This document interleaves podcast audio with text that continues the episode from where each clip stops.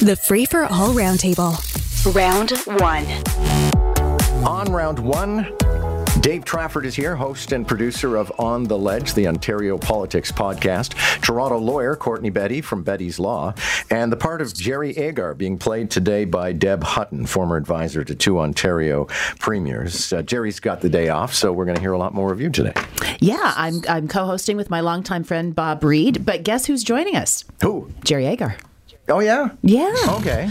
Uh, you know, I Jerry think Agar's going to be a guest on the Jerry Agar show. he is, and, He doesn't and- know what a day off is. What's no, I, I, I think I think he's feeling a little left out of what's happening today, so he's going to come on and offer his opinion. Right, because I, I don't know if Jerry's talked about it, but there was a sad event in the family, so he's uh, he's off looking after that. Uh, nothing, you know, major. Well, it is major that somebody passed away, but it's not somebody from his immediate uh, kids and fan family. Uh, but yeah, you're right. Here we are. Let's set the table. Today is the day, and everything gets real today.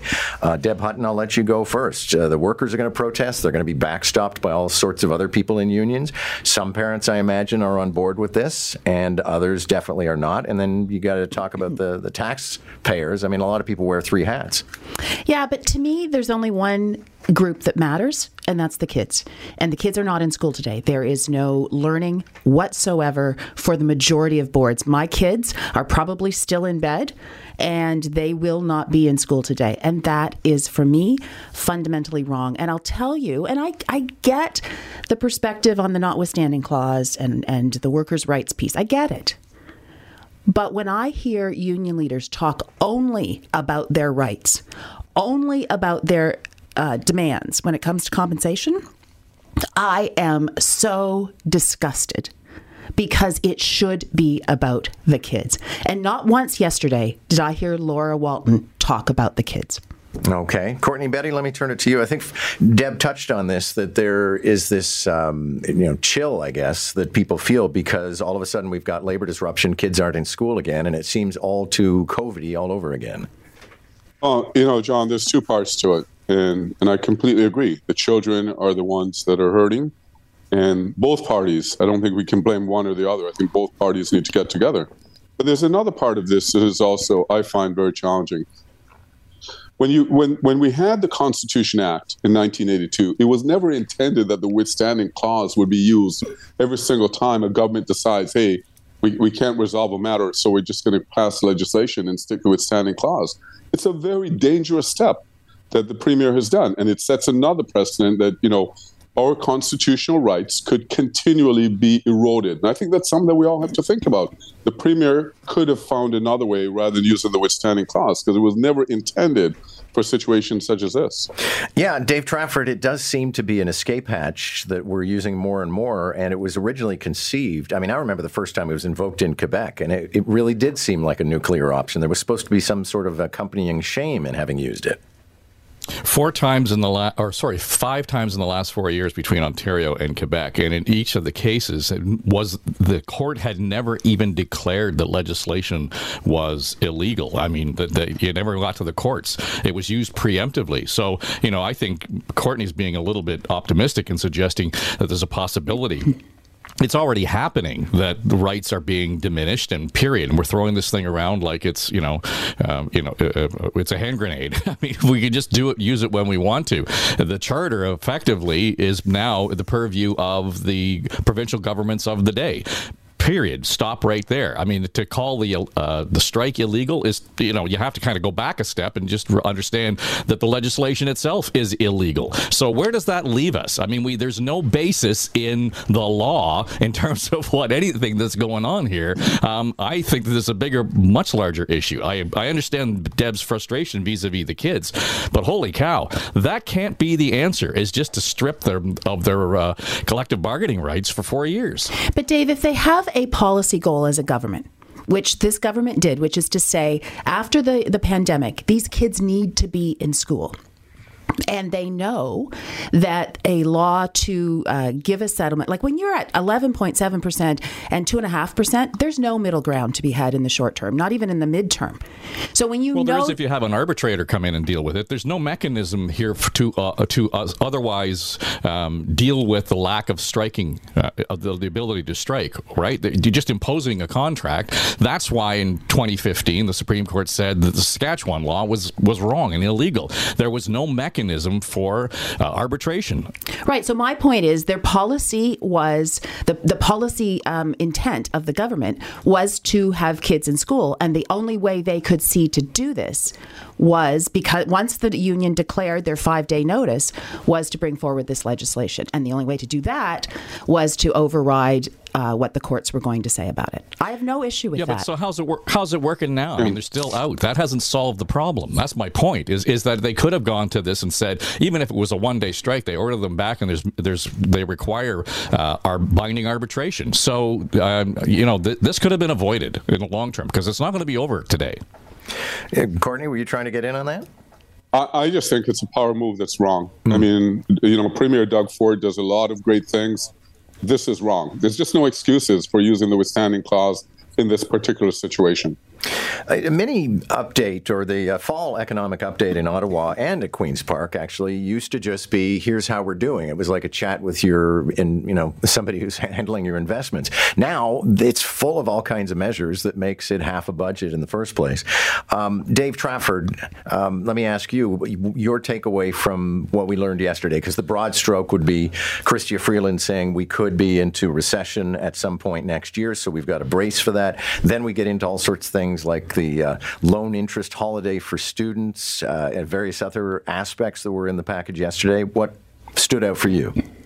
Well, the two things you just touched on, I thought that they they used the language that was that explicit in terms of okay, this is really what's coming down the pipe. I thought was was a little bit uh, not jarring, but okay, it's unusual in an update like that to sort of have that level of language, and there's a certain sense of uh, pessimism around it, which I thought was a little unusual, but refreshing in as much as this is where we are. But the other part of it about the student loans, I wonder when I get my rebate on the 13% I was paying on my student loans.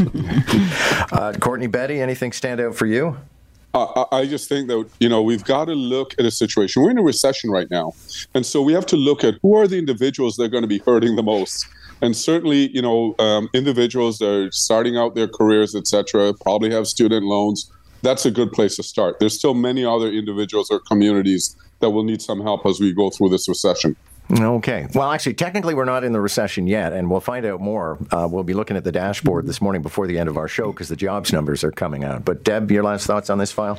Yeah, I, I still was disappointed uh, given the amount of new spending that the government engaged in over the last three years, legitimately because of the pandemic. I was disappointed to see yet more new spending because that's just not my view of how you work your way out of a recession. Let's listen in to some of the wiggier uh, testimony yesterday at the inquiry into the emergency Emergencies Act. Uh, this is a fellow who um, actually cried while he was testifying in, and he was asked, "What do you think the legacy of the convoy protest is?" But here's also a back and forth on why he insists on calling Justin Trudeau Justine. Are, are you trying to suggest something? It's emasculating or making some kind of comments or suggesting Could be a typo. that I don't know. Uh, Could be a me? typo. I don't know. Pardon me? Could be a typo. Was it a typo? It's your word, sir. Well, maybe it's a typo. I don't know. But are you telling us it's a typo, or were you trying to suggest something because you think it's somehow negative to be uh, of uh, transgender or so forth? Is as an alpha male uh, trucker, oil patch, farm boy kind of guy, uh, and seeing old little Mr. Trudeau there in his boxing shorts with his juice box water bottle sort of things, yeah, we call him Justine. Okay, and Deb, people wonder why a lot of Canadians didn't take the protesters seriously. When you got a white supremacist like Pat King and you got uh, the self declared alpha male trying to insult the prime minister's masculinity, it's like, guys, you're not making a political point here. You're making idiots of yourselves. Yeah, I mean, it's too bad he didn't talk more during the protest because I think there would have been far less sympathy for it uh, amongst those who, you know, legitimately didn't like mandates, but certainly I would hope wouldn't uh, support somebody like that. It's, it's really it's it's disheartening and it's disgusting disgusting and really disappointing. Yeah, and Dave, you know, I've had a few exchanges with callers to the show from time to time who insist on calling Justin Trudeau Justine. It's not that it's an insult to the Prime Minister, bring that on. It's the the sexism, the implicit sexism and homophobia of trying to emasculate a male political figure. And I just think it's um, it's unbecoming to say the least. Well, it's just funny that, that, that, that, we go to that extreme in terms of the language of the convoy, but there's a lot of crying going on here. So I don't know what that says about them either. So um, w- how they kind of present themselves on the one hand as being, you know, the, the, the rough and tumble, um, and then on the other hand, uh, they get all weepy and emotional about the idea that somehow that they have initiated a worldwide movement. I mean, get a grip. Yeah, it's very uh, Jordan Peterson, actually. He can cry about anything. It's phenomenal. Um, interesting study out that finds, first of all, college students, perhaps not surprisingly, do have more than a passing acquaintance with alcohol. But also, and Courtney, I'll start with you on this one. Um, the same study found that if a young person thought that their parents would disapprove of their behavior, then they would amend it. Well, I, I can certainly speak for myself on that, John. And, um, you know, I, I, see it. I see my daughters taking positions where their consumption of alcohol is just absolutely almost minimal. Um, but it is a challenge. It is a challenge within many of these universities. And, um, you know, but the parental influence is absolutely key just for them to understand the dangers of it. I mean, it's not that you can't go out and drink, it's what kind of position are you putting yourself in? And that's the kind of message that I keep on um, instilling. Okay, Deb, your girls are still on the young side, but um, does does do you sort of take heart from a study that shows that what parents think of what their kids do may actually influence what their kids do and do not do? Yeah, well, sadly, uh, my 15 year old is not too young. Uh, we're fortunate that that is not her thing. She's she's quite a, a young 15 year old, but it is for her friends, for some of them, and so it is scary. And and I don't think at 15 it's the first time for a lot of these kids. The important thing I I think is that because uh, we drink in our house, that they see it normalized and they see responsible drinking, and that you have conversations conversations about it's okay, but you have to know how much you can take. And anything that changes their behavior, changes their judgment, anything beyond that is just wrong.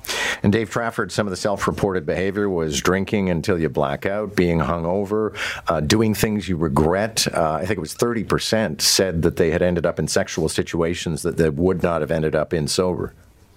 Well, I got to tell you, I mean, a lot of that stuff that happened when we were in high school or in university. I mean, I mean you know, mom and dad's, uh, you know, voices were in my head, so that if I did come home and had a big head the next morning, mom just, you know, would sit there and lord it over me. So if I didn't pay attention the first time, I was reminded of it the next morning. Thank you all. Good to have you, Dave Trafford, Deb Hutton, Courtney Betty.